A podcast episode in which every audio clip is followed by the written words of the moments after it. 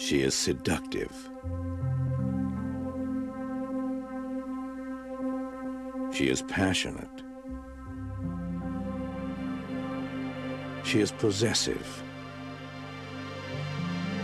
She is pure evil. She is Christine, a 1958 Plymouth Fury, possessed by hell. Her previous owner is not alive to warn her present one. Once she lures you behind the wheel, you will be hers, body and soul. There is no place you can hide, no place you can run, and nothing you can do can stop her. Because how do you kill something that can't possibly be alive?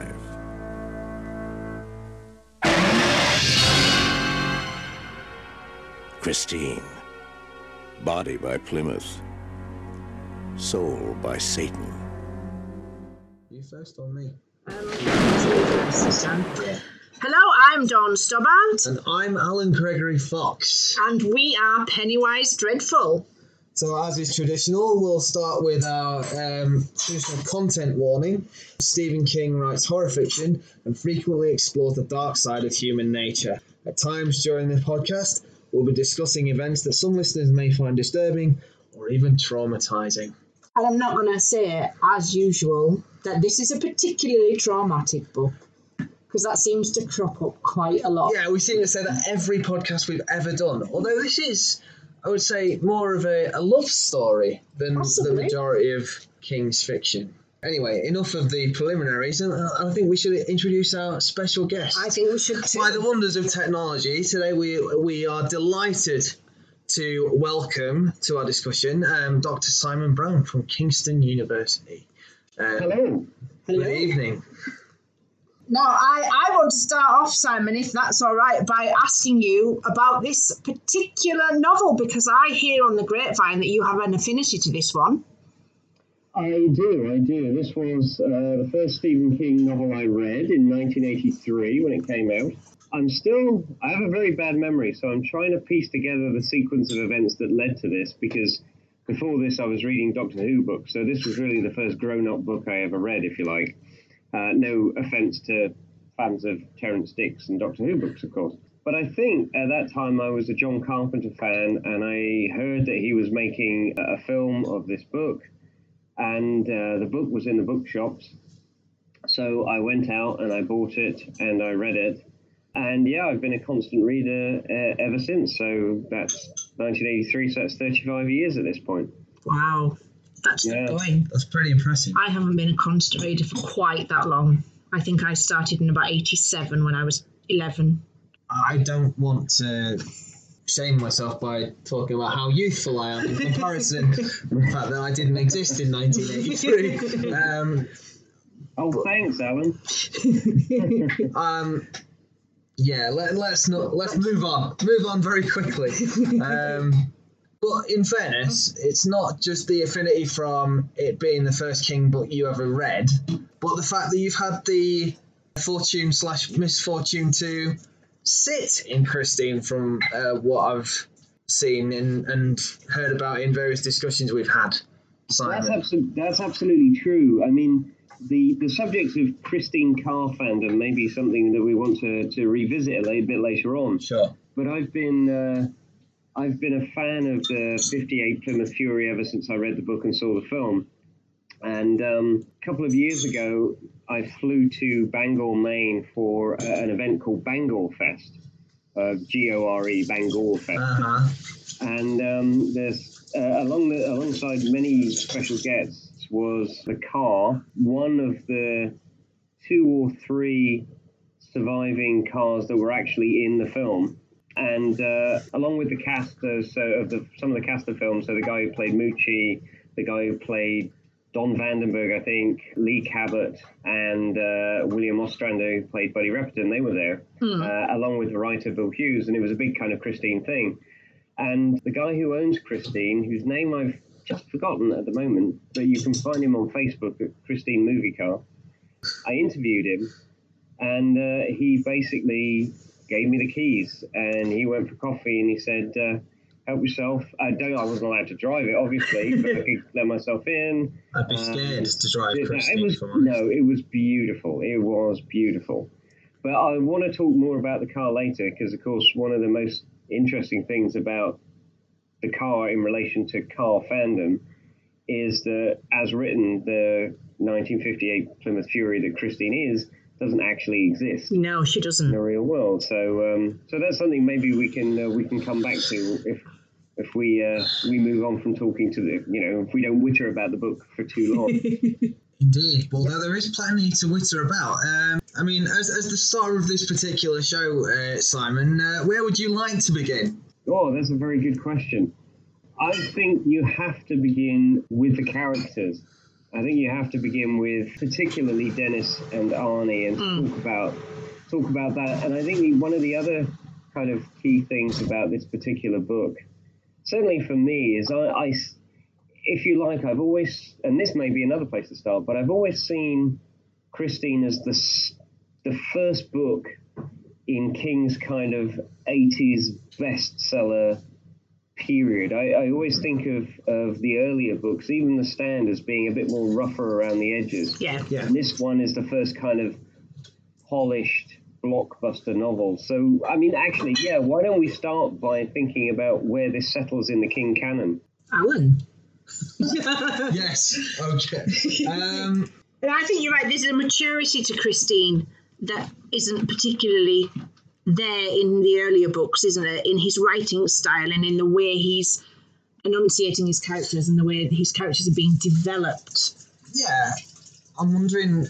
I think that polish is the right term. You know, that Simon's referred to polish uh, as a thing because I, I would say that I remember reading the introduction to The Shining and, and King's saying that he made a conscious choice to sort of change the way he approached the writing of, of the nov- his novels. Yeah. And that sort of was a, a sort of a watershed moment for him in terms of his writing processes Yeah.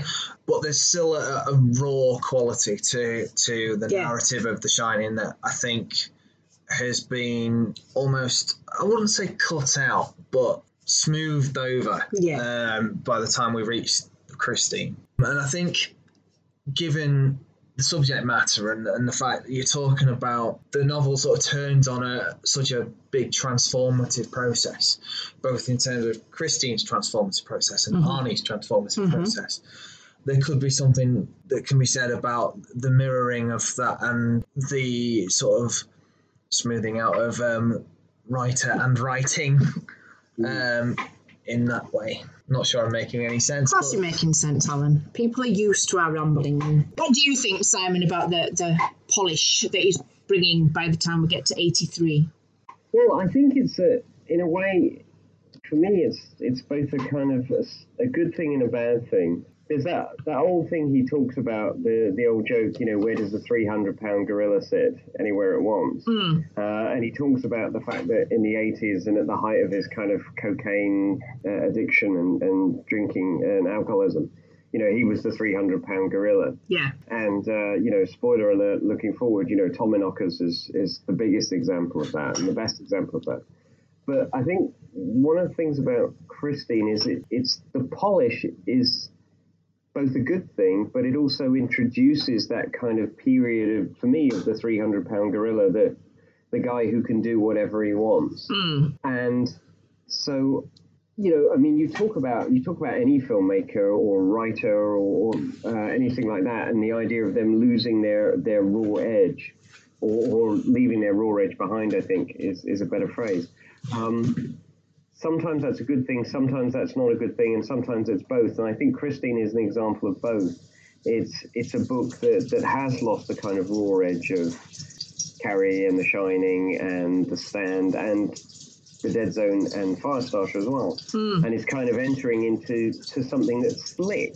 And I'm not saying slick necessarily in a bad way, but what I'm trying to say is that I think this process of becoming this kind of best-selling writer, this bestsellersaurus rex, you know, really starts here uh, in terms of the style, Yeah. and it's a double-edged sword. So, for example, you have this really interesting story device where it's narrated in the first person and then it stops and is narrated in the third person, and then it goes back to being the first person again. And clearly, in a way, that's a problem. Yes.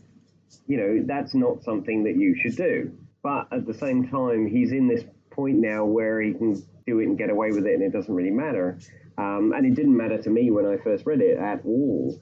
Uh, and it's only later I kind of look at it and think, Ooh, really, that's that's actually you know bad writing. Yeah. But nevertheless, at the same time, alongside that, the rhythm of the writing, the rhythm of the writing that sustains you through from Christine all the way through to something like Needful Things, is very much there. The the, the rhythm is is less choppy. The rhythm is is smoother the rhythm is easier on the eye and the ear as you're reading it. Uh, and I think there's, as I say, I think the best word to describe it, and I don't mean this necessarily in a bad way, is it's a very slick book. Yeah, no, I agree with you. I think one of the things I found reading it this time, because I've read it a few times in the past, but reading it this time, there's one or two bits that almost confusion. And I think the the chopping from first to third and then back to first person was part of that. But I think I think there's a little few bits where King doesn't seem certain himself what's going on with Christine. Is Christine possessed or is she haunted by Roland? Or hmm. I, I, you know, a few tensions there that just this time when I was reading it, it seemed to seep in and not spoil the book, but made me question a little bit. I think though there are um, certain points of ambiguity in all of, of King's fiction, Yeah. but I think that this is one of those times where it might have benefited from being less ambiguous. Yeah, Um, the one thing I would say about um, the book being slick, and I, and I agree with that, is that I wonder how much of it is part of a natural, gradual progression of King's maturity as a, as a writer, and how much of it is a deliberate attempt to mirror the experience of driving a car as nice as Christine is all is all as a as a car. Yeah. You, you know, she is a an object of pure beauty, and she not when you see that the scrap heap on on the front lawn in the first few pages, but uh, yeah. I When, mean the even clock, when the clocks run back a few miles. yeah, I mean, but even then, it's Arnie sees the beneath the veneer of, of scrap to see the the aspiration of beauty underneath, and and so I'm wondering. So you sort of you hear people talk about sitting behind the wheel of you know a Jaguar E-Type or whatever, and it being like the smoothest drive they've ever mm. had, and and I imagine that that's the kind of experience that King was trying to suggest that Christine could provide in fully restored condition. And so I'm wondering whether the style, uh, the writing style, is meant to mirror that kind of, of driving experience. I don't know. Maybe. I, I don't know. I mean, that's an interesting thought. I'm never sure whether or not King actually is as conscious as that in terms of what he does. Um, I'm I, him a little bit I too much credit. genuinely, I think he sits down and writes 10 pages a day, uh, and it is what it is. And uh, I mean, he he does, you know, he is very, very dismissive, as we all know, of, of the kind of things that we're doing here, and people kind of unpicking his books, he uh, academics kind of noodling about them. He's very much, uh, I write stories, job done, end of, and, Yeah. and I've got no problem with that. So I don't know. I I think one of the ways I see it is to compare characters. You know, to my mind, Stephen King's two best male characters, which are Jack Torrance in The Shining and Arnie here in Christine. And I know they're very different. You know, Jack in a way is guilty, even though what happens to him he doesn't necessarily deserve, but he's still guilty. Arnie is guiltless. Hmm. He's a guiltless character. None of this is his fault. All he all he wants is this thing. And you know, at, at best you can, at worst you can fault him for being mildly materialistic. Um, but you look at the way the two characters are written. You look at the way all the characters. You can look at those two books across each other and look at the way the characters talk to each other. There's a much more of a kind of rhythmic flow in the the way that Dennis and Arnie talk to each other and the way that Arnie talks to his parents than in the way that Jack talks to Wendy. I'm not saying that that's forced um, uh, in any way, shape, or form, but I think it's here. It's, it's music. Yeah. The way they talk, the rhythm of it, it's it's slick, it's fast, it's funny. Uh, I think one of the things that gets lost in it, uh, as people read Christine how funny it is. Mm. Very funny book. You know the way they, the characters talk to each other Yeah. is hilarious. The way they, the way they riff off each other, just in general conversation. And as as two teenagers talking, they sound to me like two teenagers talking. They Yeah. really, really do. Dennis and Arnie, they sound like real people. Would would Joe and Owen King have been teenage age at that point, or would it been No, not quite? no, because Joe was Joe was in Creepshow, so that would have been made at the time that King was writing Christine, which of course is why Christine is set in Pittsburgh. Right.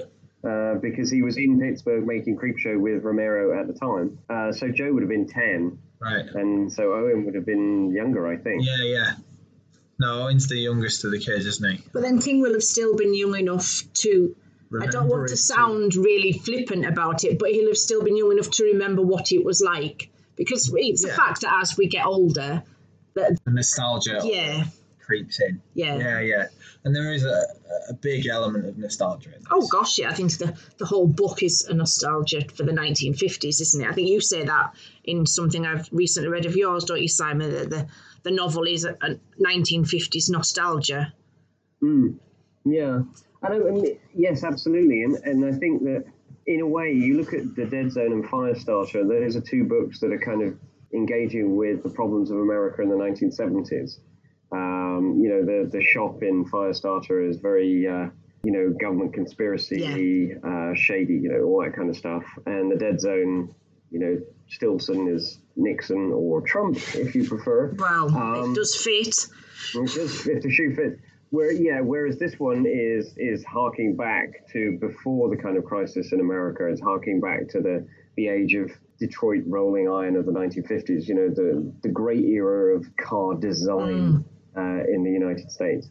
But one of the things that's quite interesting is that in America in the early 80s, in, uh, at that time that the book was being written, there was this kind of burgeoning sort of uh, groundswell of interest in the kind of cars of the 1950s. So it's, uh, and I think, I mean, I've read this, uh, you know, I didn't come up with this, I've read this, but um, it was about sort of uh, fathers who grew up in the, you know, the baby boomer generation who grew up in the 50s in these cars. Yeah, uh, and who then became fathers themselves, kind of uh, talking to their, you know, driving around in their horrible square late 70s, early 80s Buicks or whatever, and kind of uh, talking to their kids about this golden age where, where cars looked beautiful, where cars were huge, where gas was cheap as water. yeah, Um, and you actually you actually see at that point a kind of spike of interest in people kind of uh, going back to and buying and restoring old cars. I mean, you, you it's an interesting thing to think about. The book set in '78. yeah. Uh, it came out in '83. So to the characters in the book, the car is 20 years old. To the readers, it's 25 years old. Mm. Now, you know, we're recording this in 2018, so 25 years ago, you're talking about cars built in what 1993. Have I got Yeah. the maths right there. Who cares about cars built in 1993? Um, you know, there, there. I'm sure probably somebody will pick up on this, but to my, as far as I know, there are no interesting cars made in 1993. Is it because they're all? Is it uh, the method of manufacturing that makes them uninteresting? It's like less. Um, they're sort of mass manufactured, less of a one of a kind type. Plastic instead of chrome. Yeah, yeah. Yeah, yeah, yeah. Yeah. Um, ab- well, absolutely. I mean, Ar- Ar- Arnie uh, says at one point, you know, after Christine had been destroyed, uh, that you know most modern cars are made of plastic, and this thing was like a tank because it's Yeah. made of steel and chrome. So it's tying into a kind of nostalgia that's coming out in America in the early '80s for this this period of, of this legendary period of car manufacture. Um, and I mean, you know, one of the things that's interesting about it is that King picks this particular car because it doesn't have uh, a legend attached to it. It's not a famous car. Hmm. Uh, the Plymouth Fury is not a famous car, nor are, nor are the, the other cars in the range from that period, the, the Savoy and the Belvedere. And yet, simply by writing a book about and presumably he picked it because of the name. Yeah. Plymouth Fury, you you he's you know you you can't have it wouldn't be the same if it was a, a A sunliner. yeah or a 1958 Plymouth Unicorn or something. Yeah. That's So an interesting concept. That should have been a thing. you, you've got this name, uh, and so the car is picked virtually at random by virtue of the name, and yet simply by writing a book about it, it becomes one of the most sought after cars of that classic era. Mm. um, and it, you know, the car itself has become famous, uh, which again, you know, is a kind of um, an indicator of the the caliber of the success. And certainly, the, the people I've talked to who are uh, interested in Plymouth Furies and uh, interested in the cars themselves, uh, you know, more than anything, most of them came to the car via reading this book and most of them came to the car reading, uh, you know, when they read this book when they were kids, and then it sort of stuck in their mind, and then years later, when they had the time and the money and, and whatever, you know, they they found themselves a car and sort of proudly drive around in it. So, uh, what's interesting is that the book's written in the 80s with a nostalgia for the 50s because of this car, Yeah. but the people who are collecting the cars now have as much a nostalgia for either the 80s or whatever period it was when they read the book as they do for the 50s itself. So it becomes a kind of, you know, generational thing, Mm. this kind of love of this car. Car that resurfaces every 27 I years or was just so. thinking that. Like yeah. a certain shape shifting clown spider thing that we know of and will Yes. surface in a couple of years in our chronology. Yes, it will. And don't and don't forget that Christine turns up. in- Yes. in- She does indeed. and indeed in 1122. She does, yes. I was gonna, I was gonna ask ask you about that, about her appearing, because in eleven twenty two, when she first appears, that's before Christine, isn't it? Chrono in within that timeline. Yes. So she's she's the sun. Yeah, the Fury in eleven twenty two is before the events of Christine. Yes. Because we, we came across that, didn't we? And we were a bit puzzled. If Roland Le brought her new, how did she get to be rolling around? Yeah. Although I've kind of come to the conclusion that Christine is the kind of animal that can do whatever the hell she wants and show up whenever and wherever she wants, and you know, rev her engine outside whoever's front door she wants. I'm not going to stop her. No. Although having sat in her, I think of the three of us, Simon is probably favourite to be the next, next victim. Um, For sure. So, what do you two think about the character of Arnie? So let's let's talk about Arnie for a little while. What do you think about him as a kind of Stephen King character? I liked Arnie. I felt sorry for Arnie, as we're supposed to, but I think being that misfit like he was at school, I was in the same. I was I was the female Arnie at school. I was the you know the one nobody liked. I was the one with the spots and the one who sat by myself at lunch. So I felt an affinity to Arnie. Yeah, I I I think that King's um, misfits are generally speaking a lot a little bit more uh, well developed Yeah, um, because it's a social pos- or a position within the social hierarchy, either of high school or of sleepy town America that King n- knows and, and understands, and, and that comes across in the way that he writes them. And, uh, so I, I thought I found uh, Arnie a lot more empathetic than than Dennis. Even. yeah, and, I did. and I know that a, a lot of either by accident or by design, a lot of the um, plot comes from from Dennis's perspective, but I still found Arnie a lot more Yeah. um, empathetic as, Yeah. a, as a character. I think he's he's definitely. I'm not saying his parents are evil. He's not got an evil mother like say Carrie White, but there's definitely an element of control, isn't there, that we've come across over again. This is the thing. I mean, this is where maybe Christine ties into that sort of notion of, of the American dream and the freedom Yeah. and mobility that the, the car affords in that sort of And he just seems the, the novel does seem to articulate that. Mm. Arnie's freedom comes about because he's got Christine and his ability to break the apron strings from his mother, so to speak, Yeah. is directly because of his car. And he does say that at some point in the novel, doesn't he? yeah. But of course, then it, it locks him in or imprisons him in another way. So As if it's a haunted house.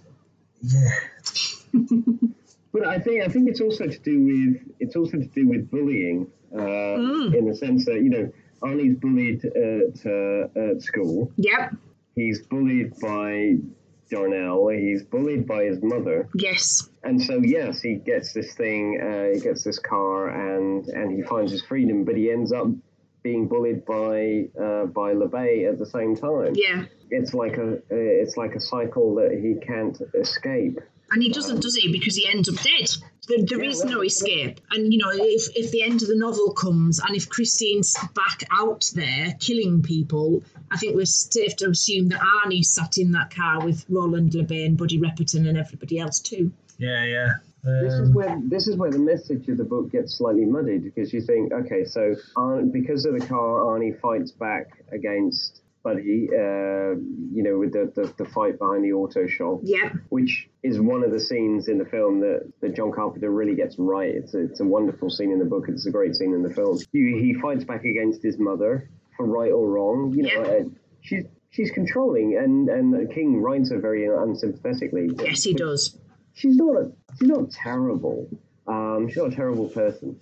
And in the end, he fights back against LeBay when um, Christine is in the, the garage fighting with Dennis, and Arnie's far away, and, and there's this report of him kind of struggling in the back of a car with somebody. But where does it get him? Yeah, it doesn't get him anywhere. He fights back against all these bullies and ends up dead. So there, there is a there is a kind of problem to that because you know you want the message you know what is the message here? The message is no matter how bad your teenage years are they'll get better or you should fight back against bullies and the results don't actually get any better. So it's sort of I, I suppose it's a horror story so so you you end up with the downbeat ending. But it is kind of the message of the the novel is sort of strange. Hmm. This is one of the things I was think, talking. I think it works if you look at the book from Dennis's perspective and not if you look at the book from Arnie's perspective. Yeah, yeah, I would agree with that. This is one of the things I was meaning about it, the confusion that I was feeling uh, occasionally with the book, not knowing King not seeming to know where he was going occasionally. I think that this is this is absolutely one of the times where that happens because you know at the the point where Arnie says to Dennis, you know, help me. You think this is going to be where the happy ending comes from? Dennis will help him, and everything will be all right. But that's that's not what happens at all, is it?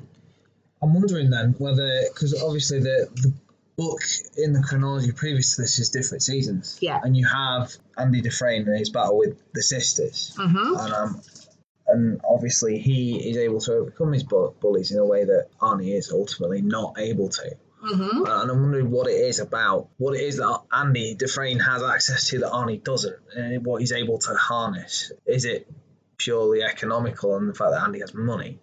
Or is it uh, the, the so, social support system and his he has managed to sort of he's done his rite of passage and therefore is accepted into the prison community? Uh, I I think. I think in difference in, in Rita Hayworth, Andy Dufresne has a patience that Arnie doesn't have just simply through his age. does he? Yeah, yeah. You know, he wants to be free. He wants to escape his mother's shackles, and Christine affords him that. Whereas Andy has to wait and wait and wait. Yeah, there is a, there is an urgency to to Arnie's timeline that's Yeah. not in Andy Dufresne's, isn't there? Yeah. In the sense that he everything seems to be focused on graduating high, high school and going to college, Yeah. and and the freedom that that represents as an extension to the freedom he's already got through Christine. So yeah, okay, I'll, thank you very much. That's, Mm. Yeah, you're very answered, welcome. That's answered my question. That's my intelligent thought of the week.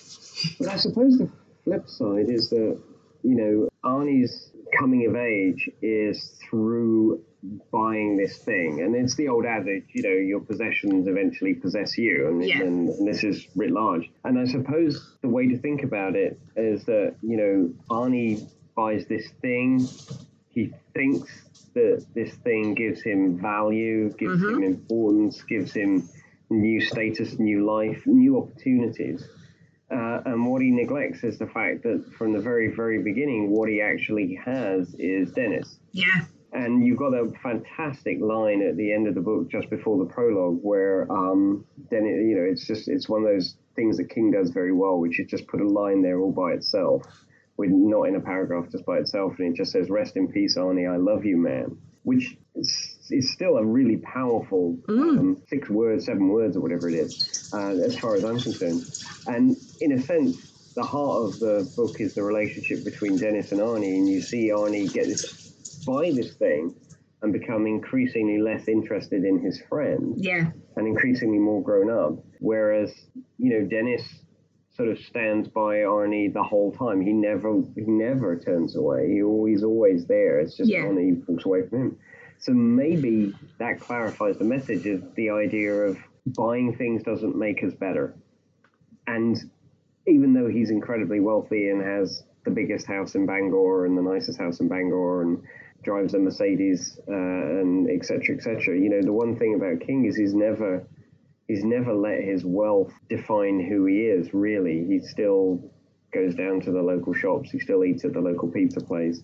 Uh, and and all that. So so maybe you know, um, and particularly again, this is coming out in '83. This is Reagan. This is um, that kind of period where materialism Yeah. and financial gain is, is everything. So yeah, maybe that's the message. It's it's nothing more nothing more complicated than the things you possess end up possessing you. In this case, absolutely literally. Yeah. Yeah, because this it also extends. I mean, I know we're looking specifically America here, but it's a it's a thing that extends to to the conservative government in this country at the time. I mean, it's you know the first iteration of the special relationship in that way, isn't it? Mm-hmm. Capitalism writ Yeah. large. Yeah.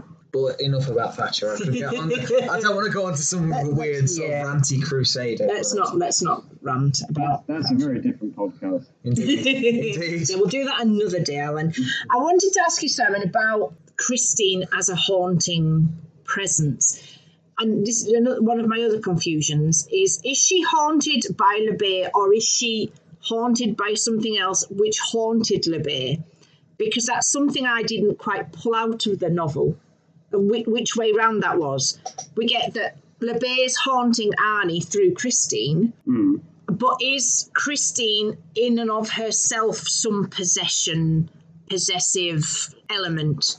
I think in the book, well, uh, in the book it's LeBay. Yeah. Um, in the book it's LeBay. You know, when when Christine uh, goes out cruising during that middle section, even though she's often seen as empty, the implication is that LeBay's behind the wheel, and uh, you know Arnie's possessed by him, which is why his signature changes from his own to LeBay's signature. I in the book, it's fairly straightforward. You know, this this poisonous, horrible man who again defines himself by this one material possession uh, allows his daughter to choke to death in it allows his wife to kill herself in it uh, keeps driving around not a care in the world except for christine. You know so yeah his kind of poisonous horrible spirit possesses the car. But where it gets slightly confusing is of course it seems to possess the car before he's dead. Yeah. um, so you have that wonderful character, Richard McCandless, the guy from the Libertyville um, American Legion, Yeah. who Arnie rings up and who, who uh, does that fantastic line about Japs coming at him as Gua- Guadalcanal with their Yeah. Maxwell House coffee swords. I won't quote the whole line because you know this may be a PG rated. Um, podcast. I assure you, it's not. Okay, that's fine. Um, oh, it's good. Good to know. Um, but he he talks about this moment where um, LeBay was they were out drinking and LeBay was being a, horrible and was more obnoxious than usual. So these four guys kind Yes. of lift up the back wheels, uh, and Christine still pulls away Yes. uh, even though it shouldn't be able to. So there's an implication that somehow or other the car becomes possessed by LeBay Yeah. and his meanness while it's still in his possession. Yeah. And I, I think this is what I mean by this idea of uh, King and the 300 pound gorilla. He doesn't explain this, he doesn't feel the need to explain this. That's a good story, so he sticks it in. Yeah. He also And it's says not wrapped up. he also says at some point about the daughter dying, doesn't he? About how um, LeBay had um, put her back into the car almost as a sacrifice to Christine. Yes. Which Yeah. And sorry, go on. Go on, I was just saying it doesn't clear up what's going on at all, does it? it? It makes it even more ambiguous about who's possessing what and where and when. It just makes an interesting set piece never mind the consequences Yeah. in terms of which way around it's supposed to be. Yeah. I I think that's I- and I think that's absolutely true. You know, on a basic level, the car is some. Well, I mean, the only way to describe it is that you know somewhere along the line, the the malignancy of LeBay becomes infused into the car and they become one. Mm. So you, so you get that moment where Christine head, uh, Buddy smashes Christine's headlight, and Dennis imagines LeBay dying exactly the same time Yes. with blood spurting from his eye. Uh, and then certainly once Arnie gets the car and LeBay's dead, it becomes a straightforward sort of possession narrative that, that's a lot clearer. But but that early period is muddy. And I think, love him as I do, I just don't think he cares. I don't think Stephen King really cares uh, particularly if it, it all makes sense. It, it is about the story, the narrative, and it, it's part of that kind of collage of malignancy and aura that kind of surrounds the car. Mm. Obviously, John Carpenter threw all that out the window and just had a kind of evil car, which is a very John Carpenter thing to do. But I think that also muddies the water because if you read the book and then seen the film, you know, the film gives the impression that the car is inherently evil. Yes. there in the book in the sense that at some point or other it becomes evil whilst in LeBay's possession. But the two things sort of muddy the waters and make it even less clear. I Yeah. think. I, I sound like I'm being really critical of the book, and I, you know, remind, say out loud, and remind everybody again that I really love this book. But I think it's like like many things, the things that are wrong with it become part of its sort of attraction and part Yes, its charm. absolutely. Yeah, you can you can get your teeth into something a little bit better if it's not perfect, can't you? There's more Yeah. to unpick if Yeah. it's not perfect. But also, there's there's something particularly in this context quite. Uh, I was going to say interesting. I'm not going to say interesting. Yay! Um, Interesting. no, not interesting. We have we have a Simon. We have a thing. Alan says things are interesting. We've got a drinking game. So every time Alan says something's interesting, we get to have a drink. So he's trying to refuse to say it now. Ah, yeah. Well, that's interesting. Right, Simon said it, therefore you have to drink. No, I think there's something very appropriate in, in this context about something that we that we've loved in our in our youth, but we know is bad for us. Yeah. Know? I think probably giving King a lot more credit than he's due. I mean, there is it does mirror the confusion of being a teenager, doesn't it? Yeah. You know, the whole we don't know what's going on. But then again, I'm fairly sure Arnie didn't know what was going on even before he got Christine. Yeah.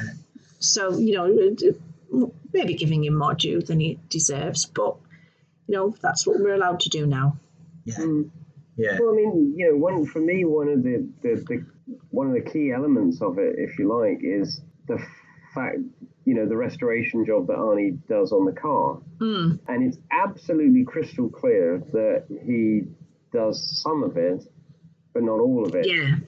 and the rest of it just kind of happens as the as the you know the mileometer speeds backwards. and Yeah. It becomes clear later on, but the first time he restores the car before it's trashed by Buddy and everybody else, Darnell talks about the fact that he never sees Arnie working on it. He just sees him sitting in the car and listening to the radio. Yeah, and Arnie says that at some point as well, doesn't he? Or there's a Yeah. there's a passage where Arnie is sits in the car and loses time, and things are done, but he doesn't remember doing them.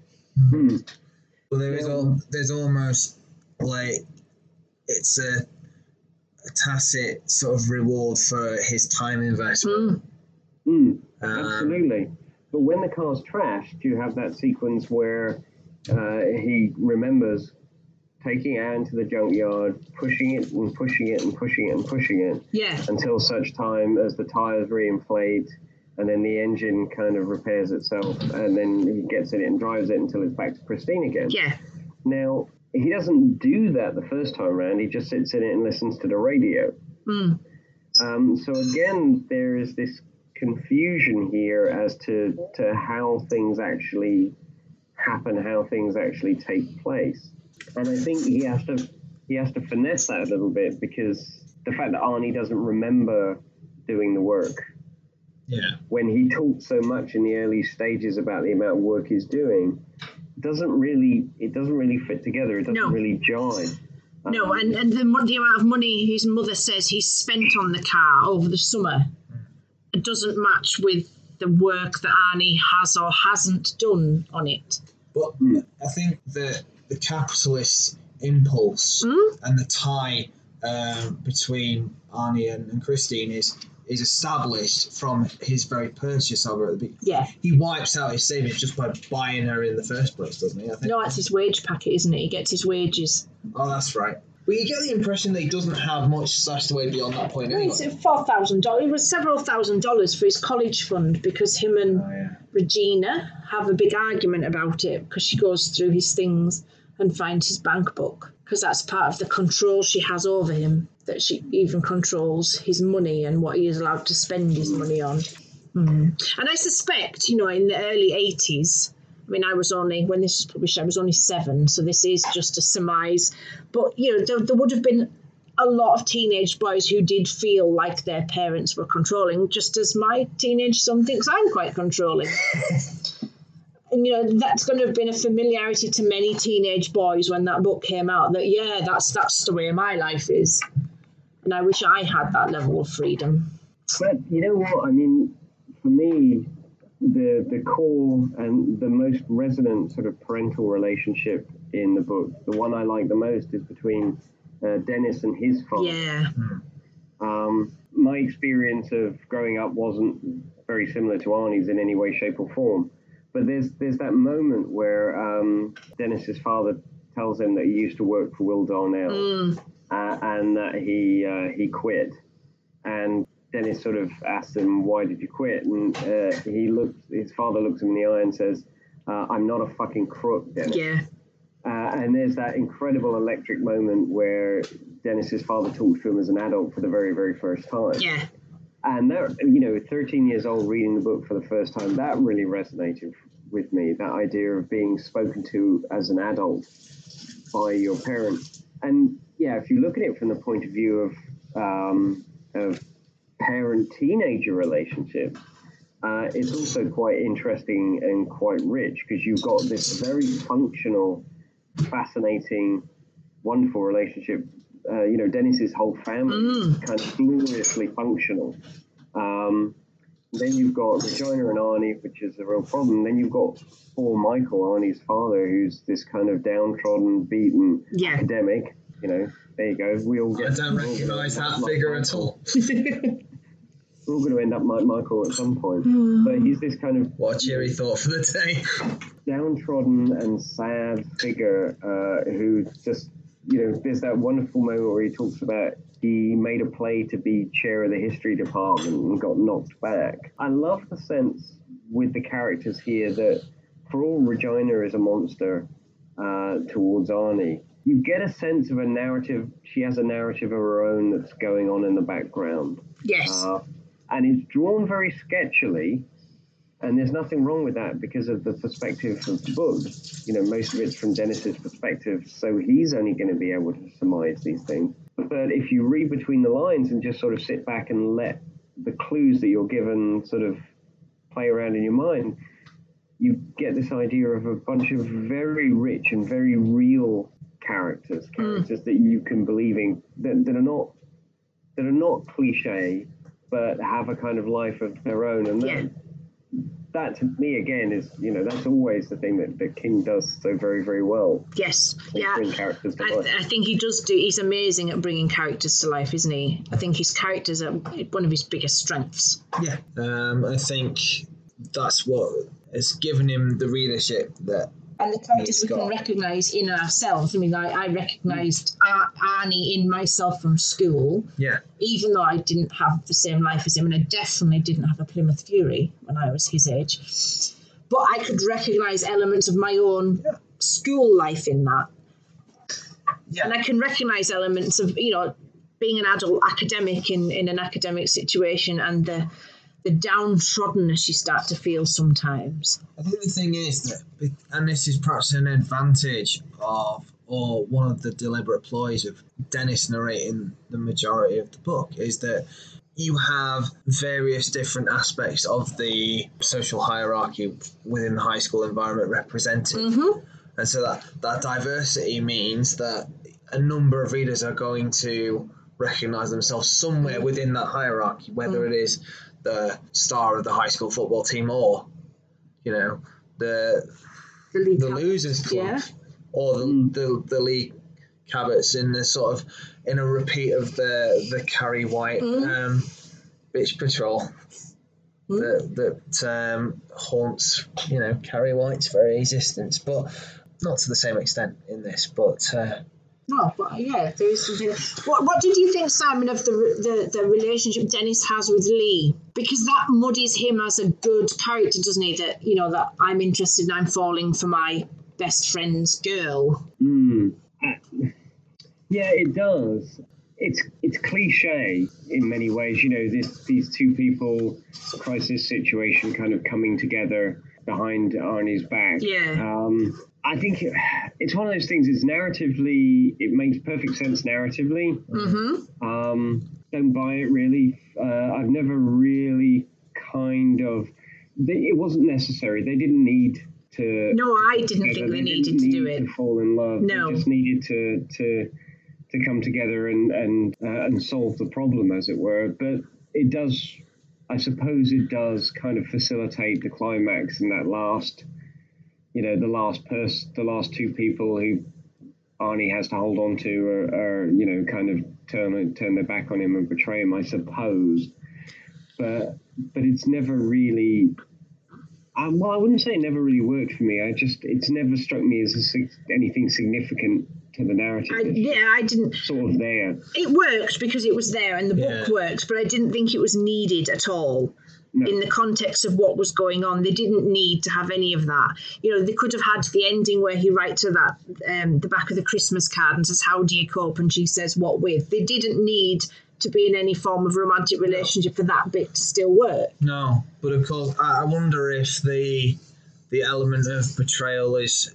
From King's perspective, I wonder whether he's trying to make it so that the betrayal has been mediated by the fact that the object of Arnie's affections is not Leigh at all, and it's actually Christine, and that's the whole point. So, really, her relationship with Dennis is not supposed to be viewed as a betrayal as such. It's just a I don't know, but I think I think personally speaking, even when I read it way way back years ago, hmm. that made me like Dennis a little bit less. oh yeah.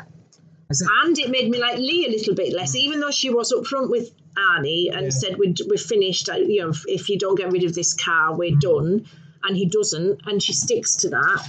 But at the same time, that's a triangle that you just you there's some people you just don't go out with, and your best friend's girl is one of them. I mean, I said that you could view it as a potential negation. I didn't say that it was a successful one, and it was still, I still see the betrayal in there. Uh, Yeah. You know, I'm just trying to. You're just being devil's advocate. I'm playing devil's advocate. you? Yeah, just give, give me some credit. But I suppose it also reminds us that these characters are horny teenagers. Well, yes. Yeah. you know uh, and uh, and at the end of the day i suppose you know uh, a kind of benign lust is part of the narrative i mean there's a parallel i guess you know uh, arnie falls in love with christine and that's not good for him uh, and he shouldn't uh, because she's a thing Yeah. and Dennis falls in love with Leigh, and he shouldn't because he's Arnie's best friend, and she falls for him for Dennis because, and she shouldn't because she's Arnie's girl. So they're all. I suppose what it does is you could argue it normalizes what Arnie does with Christine by saying, "Hey, look, you know, they're teenagers. We all do Yeah. stupid things." Is that a Um, potential source of the empathy we said we all felt for Arnie at the very beginning of this Possibly. podcast? Yeah. Hmm.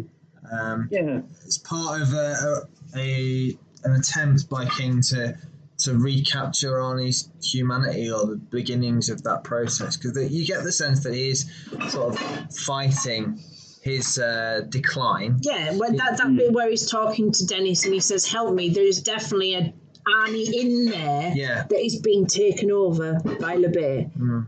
isn't there? So that that normalization of uh, that Simon was talking about maybe is intended to be the origin of that process. Maybe. And it also kind of rebuilds sympathy for Arnie at a time when, quite frankly, it's quite hard to be sympathetic to Yes. him. Yeah, yeah. Yeah. Yeah, he's not a nice person at all anymore, is he? No. And to be fair, if I was Leigh, I would have dumped him too. I don't think we need to add any further comment to that. um, Simon, I wanted to ask you about Happy Days. The, um, The TV show. Yes. oh, right, sorry, I was, I, I, I thought you meant the Samuel Beckett play. Yeah, go on. I'm not. I'm not sure I saw any Beckett references in in Christine, but uh, There is definitely references to Happy Days in Christine's. There was Arnie Cunningham for a start, yeah. the central character, and yeah. the 50s. But also Yeah, the, the, the name is, you know, Arnold's, the, the bar or restaurant Yeah. or cafe or whatever they go to in Cunningham. Yes, yeah, absolutely. yeah, but also the kind of um, normal domestic domestic bliss that you were indicating earlier that uh, Dennis lives in. That's kind of the environs that we sort of suggested that Richie Cunningham lives in with his mum and dad and, and Joanie and and so on. The, the sort of The um, American dream. American suburbia of the 50s um, is replicated in what Dennis Scott, but also the the transformation that Arnie undergoes is very sort of um, Richie Cunningham to, to the Fonz um, with his perfect car and but um, but also I suppose the the emphasis on on the, the music and the kind of lyrical quality as, as you were indicating earlier that the, the book has and all the references at the beginning of the various sections of the book to the various songs that are played Yeah. in the cassette player that Christine that inhabits Christine um, are all I would perhaps suggest would be referential to the Happy Days esque aesthetic that King might be driving at. absolutely. Absolutely. Uh, uh, I, I think you're absolutely right. And I mean, I can't remember. Happy Days was sort of uh, on air in kind of the mid 70s, 75, Yeah. 76, 77, something like that. Yeah, something like that. So, I mean, that would have been quite a raw, fresh kind of influence uh, when the book was being written. Hmm. But of course, you know, Happy Days is is all about pretending that the 50s were fab, Yes. um, which of course they weren't um, for quite a lot of people. It's, And it's invoking that same nostalgia that we get in Christine for the 50s, isn't it? yes, it is, but with that darker edge, Yeah. kind of acknowledging the fact that somewhere underneath all of that, wasn't it great, wasn't it fine, sort of notion of the 50s, there was something darker and deeper sort of lurking, which of course was precisely the thing that ended up coming to the fore in the 60s and in the 70s in mm. the, the US. So um, I, I think there's always the sense that 50s nostalgia in America was about sort of looking back and pretending that the 60s and the 70s didn't actually happen. Yeah. And that's precisely, well, it's kind of what Happy Days does. But of course, um, in the last season of Happy Days, Richie goes off to fight in Vietnam, I think. Yeah, something Yes. like that. Or anyway, Ron Howard leaves the show and they've got to figure out a reason why Richie's not there. And he actually goes off to, to Vietnam. Um, Christine's a lot more like uh, American Graffiti than it is about than Happy Days. Yeah. Okay. I think because American Graffiti has that. It's not a dark so much a darkness to it. It has a very kind of bittersweet. It has a very bittersweet sort of uh, edge to it. That's kind of veering towards darkness. Yeah. Um, and I think Happy Days was obviously a direct response to um, to American Graffiti and kind of grew out of that. Uh, but I think Christine sort of jumps back over Happy Days, uses some of the language of it, but is much more interested in what George Lucas was doing in American Graffiti and that kind of dark underbelly of, you know, let's not forget all these kids or a lot of these kids who were kind of, you know, cruising in their hot rods in the late 50s and early 60s uh, were going to end up getting, you know, shot at uh, six, seven years later. So, uh, so there is a there is a kind of darkness to it, and um, I think that's what King is tapping into. Because for all Arnie, you can say he becomes like the Fonz. Uh, I don't think he does. I think I think there's a, an, an element of Fonziness to a kind of transitional period. Yeah. But very quickly, people start talking about him looking old and haggard and rough. And And- the back brace. you know, and then you've got the back brace, and he he talks, and this is one of those things that King does so well. People comment on the fact that he he talks like somebody who's much older than than an eighteen year old, Yeah. and the dialogue as written reads like something that was is being said by somebody who's much older. So King's got that very very very tight ear for dialogue and the way people speak. So yeah, I think there's a bit of happy days in there, clearly with the whole notion of Arnie Cunningham, but I think um, it's much, much, much, much it's much bleaker than that. I think it's it's it's American graffiti rather than than Happy Days, I guess. And Fonz had a motorbike, not a car, so. He did. That's But he, is a, he was a mechanic as well, and I think it was the sort of the the ability to restore motor cars that I would that I saw in in Arnie, as well as the sort of aesthetic restoration of his, of his own. Um, um, the erasure of his geekiness in favour of a more sort of socially acceptable thing that allows him to uh, cultivate a romantic relationship with the would-be prom queen type i- idea, and Yeah. the sort of the idea that only a Fonzie type figure has that kind of um, appeal to teenage girls of, of that social standing within that um, high school social hierarchy. Um, but yeah, I take your point. That that's a sort of um, It's it's quite interesting because there was a there was a, a, a new edition of Christine that was published in America a year or two ago, and I can't remember the name of the publisher. It's something like it um, begins with a P. Uh, and- and they've, they've been going through and, and republishing uh, these limited editions of various books. And the front cover art is is really interesting because it's the Fury, and sitting sort of leaning against the bonnet, you know, with a, a cigarette is uh, this guy in a white t-shirt, uh, leather biker's jacket, pants and engine, you know, jeans and engineer boots, Yeah. and it's very Fonzie. Yeah. But I look at the cover and I think, well, who's that supposed to be? Who's that supposed to be leaning on the car? It's not Arnie because he never, he doesn't wander around in a leather jacket. Although he does kind of have a 50s style, he, he doesn't dress in that kind of Fonzie way.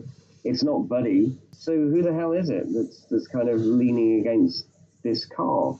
It doesn't quite it fits in terms of what you're talking about you know the the kind of icon of the 50s rebel and then you know the relationship to happy days but in terms of characters in the book it doesn't actually match any of the characters in the book so it's like it's there but it's not there if you Yeah. what I mean. Yeah. I always get the sense, though, in terms of the marketing of artifacts like that, they're, they're not really bothered about its uh, reference to specific figures or plot points in. I think in- as long as in the Christine's on the cover somewhere, Yeah, yeah. it doesn't matter who's leaning against her, does it?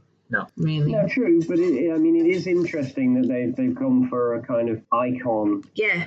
No, I, I completely agree. I rather think than character from the book that's a that's a theme, isn't it? Over the last several years, I've noticed. I saw a, a, a cover of Wuthering Heights that looked like Twilight hmm. because they were trying to feed off the same aesthetic because it was their favourite book or some wonderful. Oh yeah, yeah. The number of copies I've seen of Yeah. Wuthering Heights with Edward and Bella's Yeah. favorite book written in it. So they're just trying to tap into something else to bring an extra sen- set of readers in. Hmm. So yeah, It is worth pointing out, though, uh, you know, that I think one of the other things that's really interesting about uh, Christine, one of the other things that I noticed about it, you know, one of the reasons that drew me to it when it first came out, is that um, not so much the American edition, first edition of the book, but the British edition of the book. The cover art is absolutely spectacular. It's really glorious. It was published by New English Library, I think. Um, it had this really glorious uh, image on the front cover. It was incredibly striking.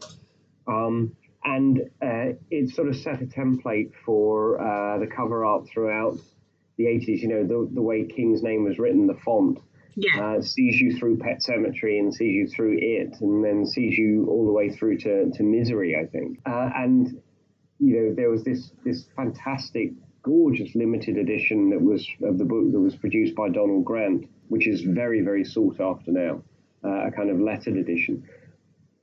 The book looks as good as the car does.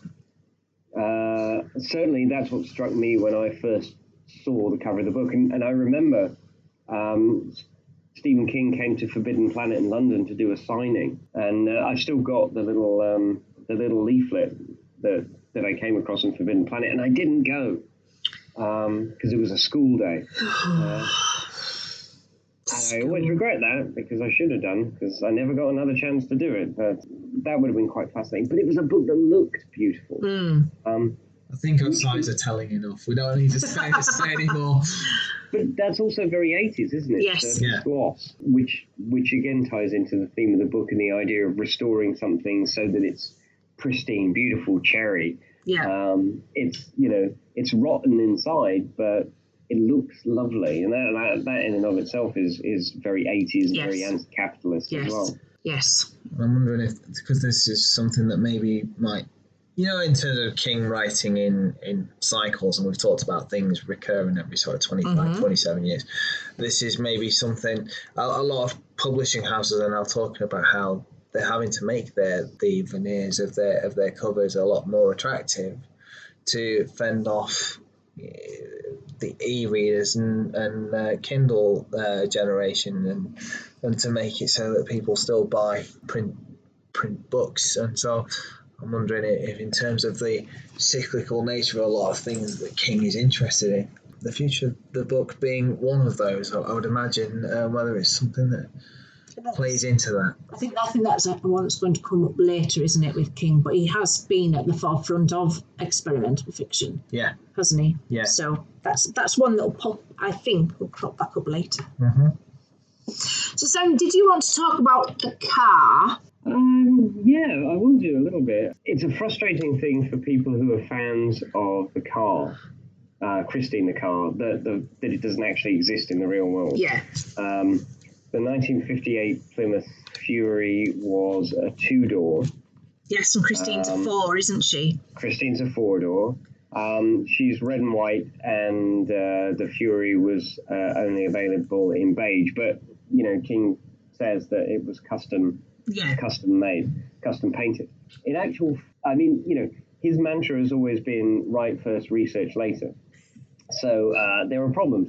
At one point, just before Christine goes off to kill Darnell, it's sitting in the garage, and uh, in the, it says, you know, um, Christine's gear lever, uh, gear handles slowly drop down to drive. Mm-hmm. Now that that's the kind of the wonderful American kind of gear handle that's that's behind the steering wheel. Yeah.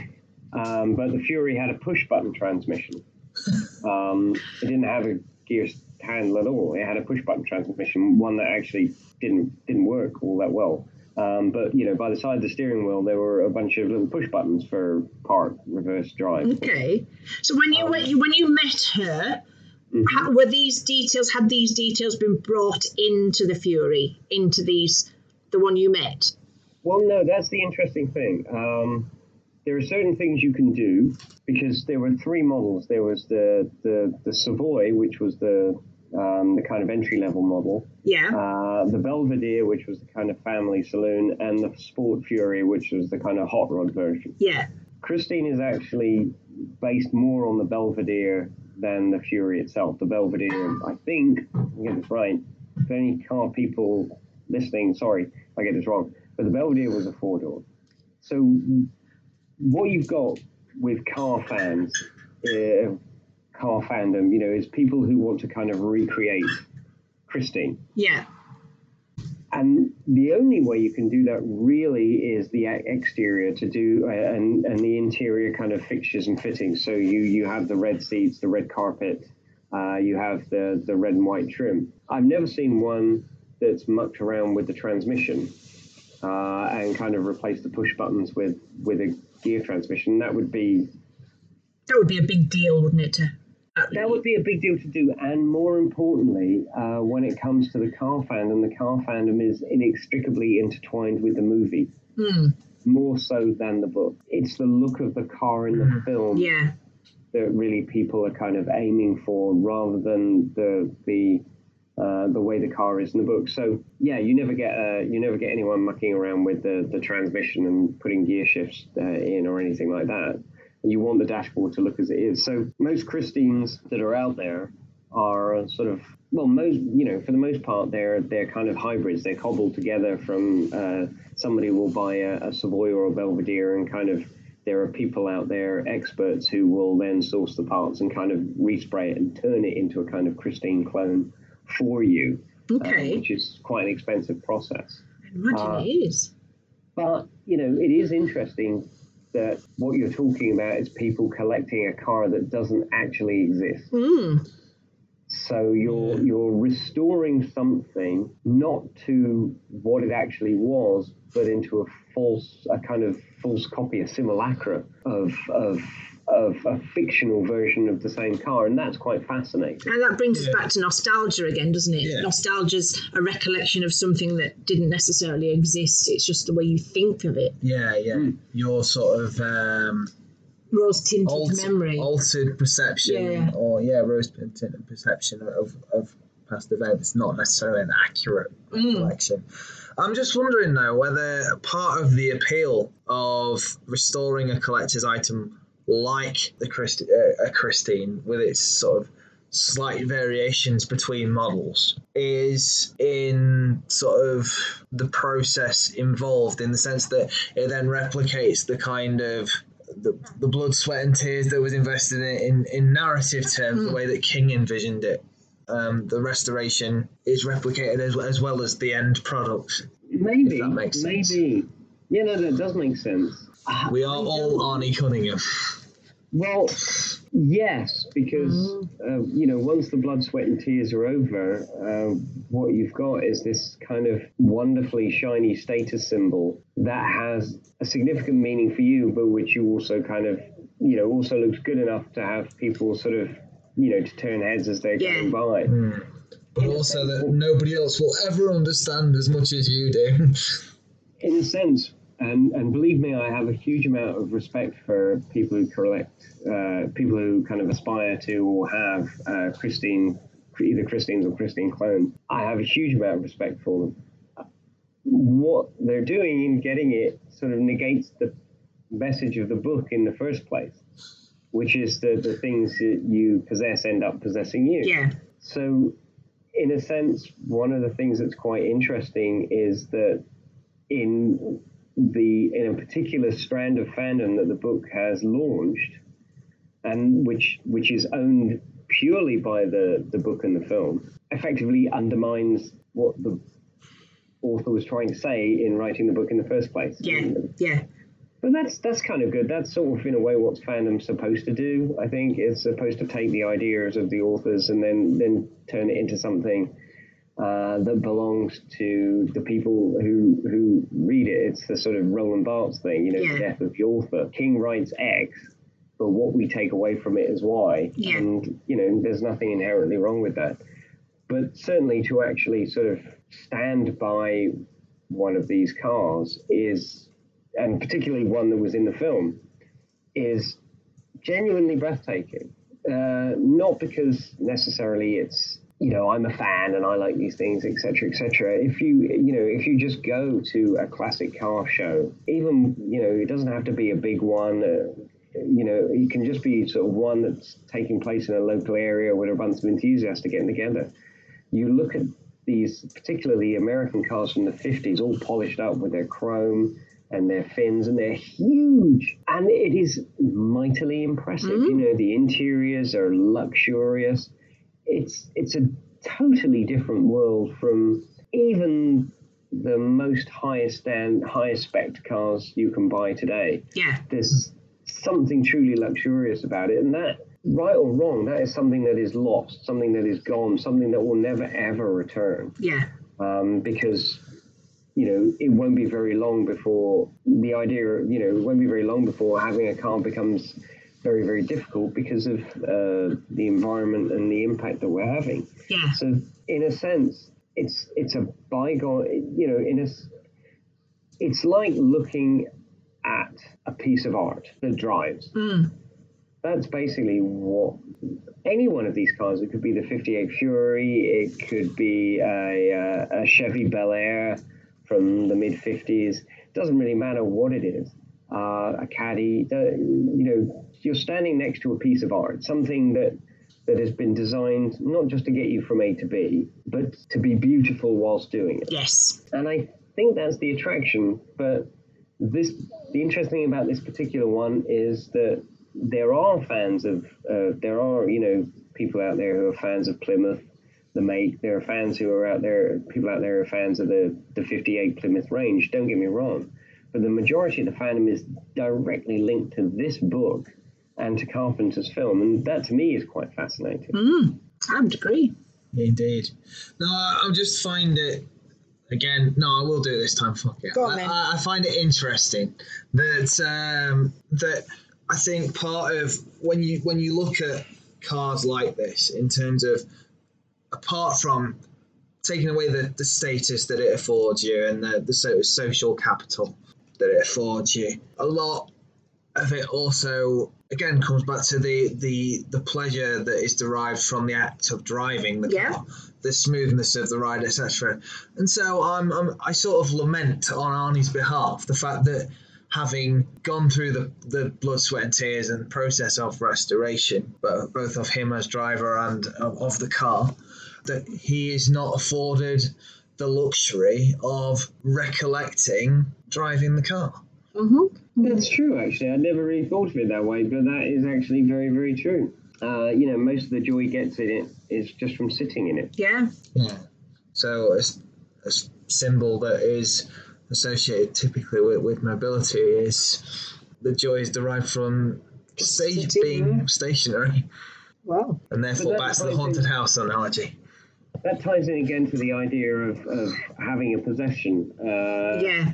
You know, there's a difference between uh, there's a difference between having a hobby that you do some where you do something like restore a car or um, uh, knitting or uh, making model kits or whatever it may be, Mm. uh, and having uh, collecting a thing, Yeah. collecting things. You know, you like collecting Lego or something like that. Well, no, Lego is not a good example because you build it. Uh, collecting, you know, there's little kind of TV figures. I won't mention the name in case we're not allowed to advertise. Oh, you know the ones I mean. I know the ones you mean. Um, For, for, You know, the, for the purposes of the buy record, them, let me you just put them on a shelf and then they're there, and there's nothing else you can do with them except go buy another one. Yeah. Um, the interesting thing with regards to being a fan of a particular car is that you're you're collecting one thing, and once you've got it, you've got it. But there's a Once constant state of upkeep for that, though, isn't there? Where there isn't Yeah. with those particular models. Um, for example, you know, to keep the car nice, you do need to keep on top of it. You need to keep it. It needs kept up. You need to make sure the tires are fine and the oil's changed, and or else it rots. But there's there's a there's a synergy there with the idea of of uh, love and romance, isn't there? Mhm. Um, the aspirational thing is to find the person you're meant to be with, your life partner, etc., etc. And then once you found them, it becomes it becomes something different. It's about maintaining that Yeah. relationship and and keeping it going. And the aspirational aspect of it is set aside because because you don't have to aspire to a boyfriend or girlfriend anymore, 'cause- or a wife or a husband, because you got one. Because you go on, Alan. yes. But then you know that uh, that of course parallels. That of course means that it par- you know the story of Arnie and Christine parallels the story of a love affair. The Yeah. idea Mm. that you you aspire to something, you work at something, and then it's there, and then then you know it becomes a different kind of work Yeah. to maintain it, to, to keep it going, to keep it interesting, to to you know, um, I don't really know where I'm going with this, but you, you see the kind of see the kind of parallels I mean. So Yeah. with with a collector who who builds a Christine, once they've got that Christine, they can polish it, they can drive it around, they can show it off, but it will never have the same kind of cachet as building it and mm. putting it together in the first place. Yes. I think. I, uh, I know. I agree. I agree. Hmm. Can we talk about the movie for a minute? Yeah, Of course we can. Of course we can. Is that allowed? Yeah, it's your show. You go. Rob, what do you two think of the film? I like the film. I think, I, yeah, I like love the film. the film. I think it's one of because I remember one of the first conversations I I had with you at uh, the BFI. Uh, we talked about the sort of um, vast discrepancy in quality between some of uh, the various adaptations of, of King's canon. This is certainly one of the the better Oh, um, adaptations. I've got a lot of time for it. Got a lot of time for John Carpenter. yeah, I do too. I think everybody does. I think uh, John Carpenter's made some really great films and he's made some really terrible movies, but he's just one of those directors that everyone's got a lot of love for. And I think one of the reasons for that is that the horror films he was making in the 70s and 80s, or the films he was making in the 70s and the 80s, possibly with the exception of The Thing, um, were, were the kind of films that you could watch when you were 13, 14. Yeah. You know, you could watch Halloween when you were 13 years old, and it was good and it was scary, Mm. but it wasn't like, you know, it wasn't too scary Yeah. to watch when you were younger. Uh, and the same with The Fog. And then obviously the thing is is is a genuine, no nonsense masterpiece from start to finish. Uh, And I, you know, Christine is not. It's not a great adaptation, and it's not necessarily a great Carpenter film. I don't think but it has elements in there that are really, really impressive. I mean, oh, I've forgotten his name. Guy who plays Arnie. Uh, We'll scrabble around going, um, um, um, um, um, Google is our friend. oh, uh, Keith Gordon. There we go. yes. Keith Gordon. He's absolutely fantastic in the film. He's great. I mean, to me, and, and I said this when I introduced the film at the BFI, uh, and it got a ripple from the audience.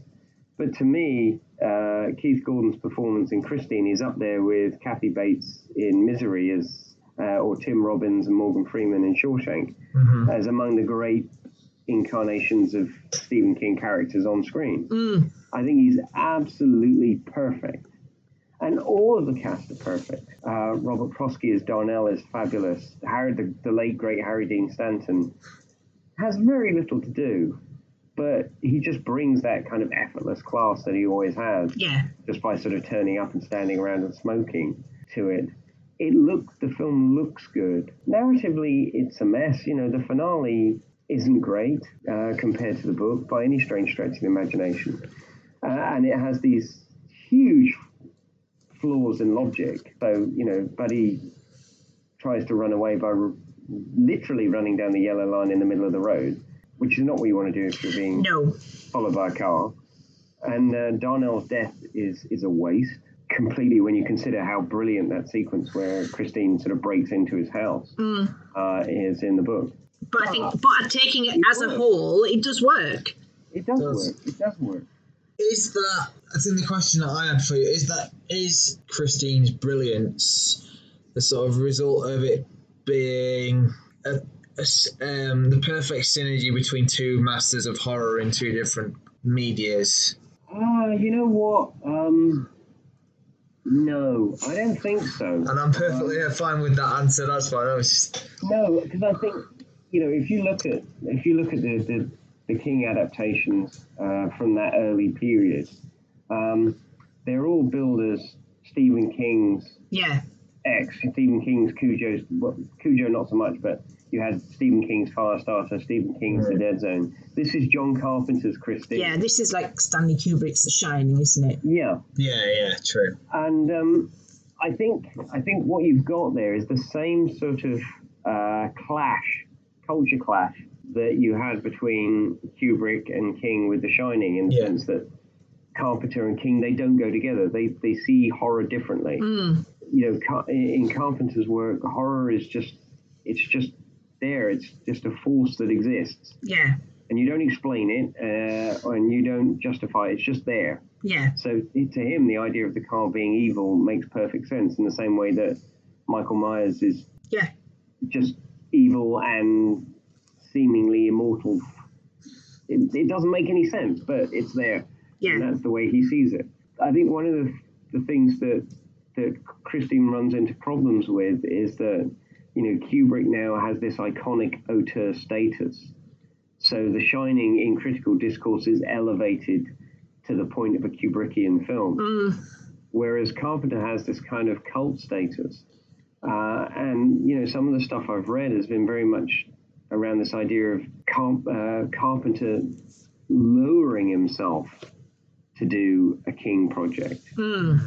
Whereas, you know, we think of Kubrick, he doesn't lower himself to do a King project. He takes a King project and elevates it to his level. Yeah.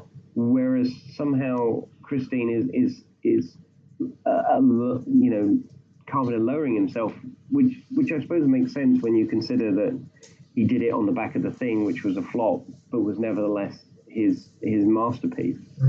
Um, so So- less in the same way that The Shining is. It's an unequal uh, meeting of minds. Yeah. Um, and I think the film is more Carpenter than it is King Yeah. by, by some distance. But then it gets solid with this idea of being, uh, you know, a film that was made uh, on demand. It it had to. It was going to get a, a, a PG thirteen certificate, so they, they went back and just kind of kept adding swear words to the script in order to try and actually get an R rating in the states hmm. which has the, the knock on effect of this being one of the few books that actually captures King's language Yes. in terms of his profanity on screen. Uh, because that usually gets, you know, softened because because obviously King writes a lot of swear words in his books. Hmm. Um, but here it is front and center, and they even add swear words to the, the dialogue to, to to make it worse. But I do a- again, you know, this this was a film I saw when I was very young, way too young to be able to see it. Um, That's part of the and, fun. and I loved it. I loved it. I loved it because because I just I just thought even then I could recognize I was not only did it have a pretty car in it, but I could recognize that there were performances in here that were really really actors working at the top of their game. Yeah.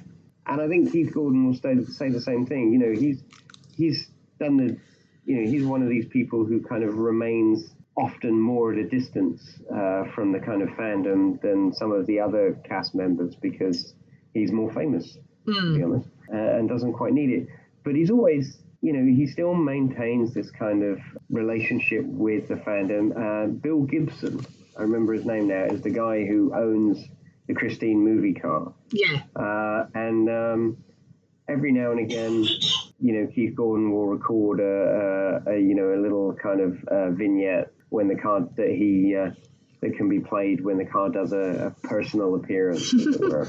And it's it's lovely. I mean, if nothing else, it's really nice that fans of the film have got this tangible thing that they can actually go and see Yeah. you know, I mean, how many other horror films can you think of where the baddie can you can go and visit it? You know, you can go and see it.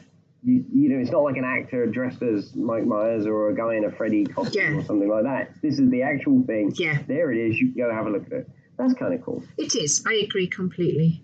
How about wrapping up? I think we've been talking for a while. Yeah.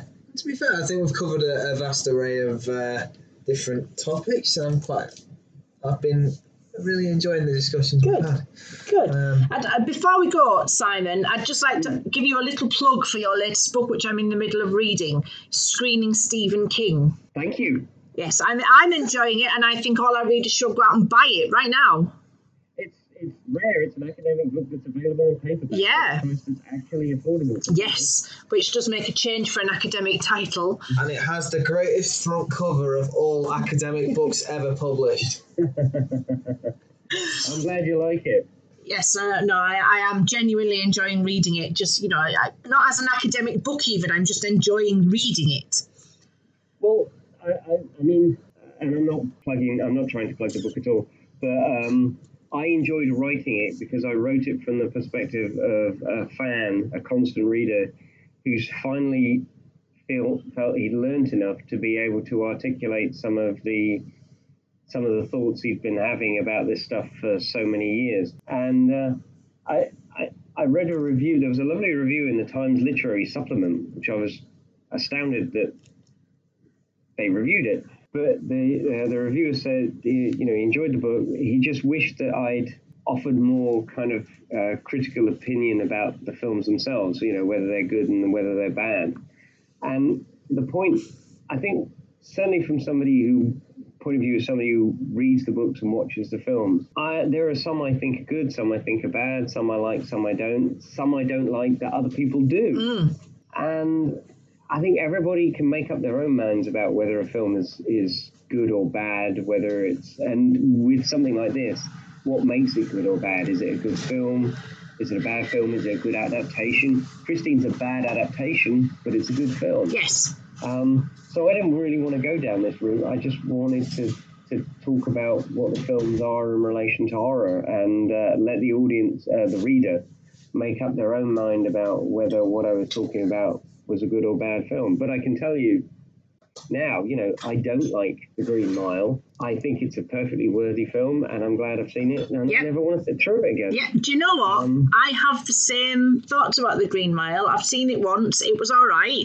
It wasn't the Oscar-winning performance I was led to believe it was going to be, in my opinion. But that doesn't mean other people don't love it. No, precisely. In I its mean, defence, it does have Harry Dean Stanton in it. but given uh, how the you two have preceded this dialogue, I'm going to leave it at that and run away.